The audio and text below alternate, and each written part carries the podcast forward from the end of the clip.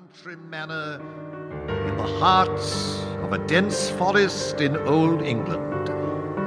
The hall belongs to Mr. Eastman Grimm, a once powerful man nearing the end of his years. Grimm's staff, who have been attending to him and the estate for generations, are now only comprised of this one man, Edgar, and his wife, Marie. Along with these two, resident in the damp, dark, old place, is Lenore, the housemaid. Uh, our Mr. Grimm also has a nephew, Master Lawrence Grimm, who is a resident of the nearby town. And at the beginning of our story, we find Edgar and his wife Marie in the bedroom of Mr. Grimm, the dying man.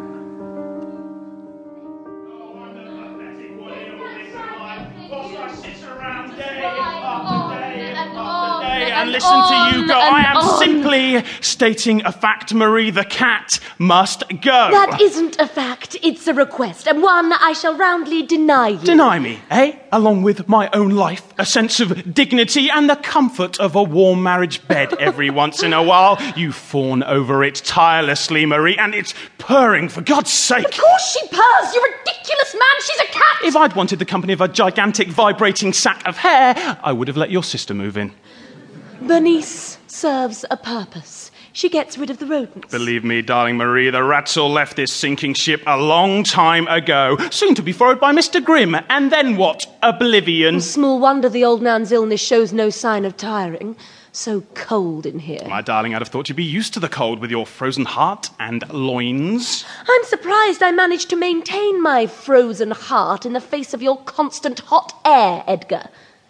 We should build the fire up in here. You mean I should? Does it matter who does it? Just do it. The coal is low, and we cannot receive any more for at least a week. Why? Must you question everything I say? Edgar, I should like to know why we can no longer afford the We can such as- afford it just fine. However, we would do better to learn to economize, at least until the old man recovers, and maybe then we can. Look at him, Edgar. He's dying.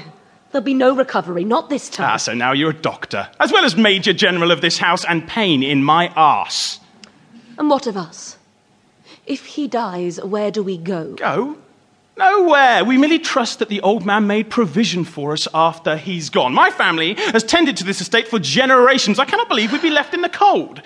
Well, as long as that awful nephew doesn't interfere, you remember him. Of course, I remember him. Yes. Oh, I especially like to watch you during his visits, fussing and swooning around him like a girl of 16. You preen for him more than that disgusting cat you fawn More over. hot air, Edgar, but none of it solving our problem. And leave Bernice out of this. Were it not for her, you would spend your nights chasing mice by the hundreds instead of drinking with those disgusting tavern folk.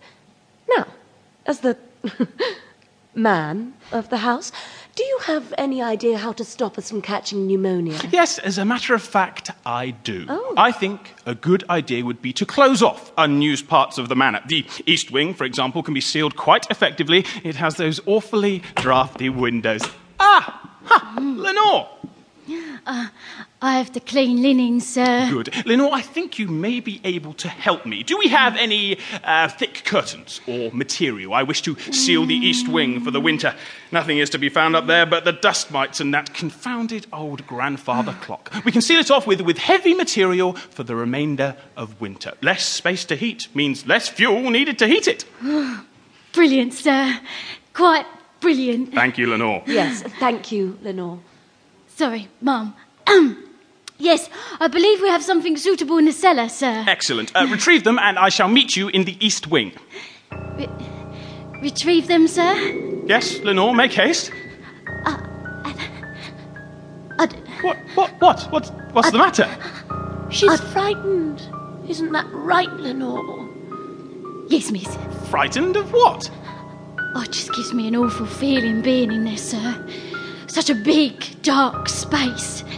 And you can hear things moving in the corners. Well, very well. I shall come and assist you. Silly, Lenore.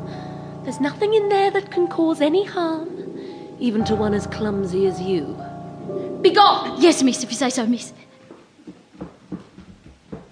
Oh, how wonderfully compassionate of you, dear. Sending a terrified young girl down into the cellar all by herself. How perfectly no.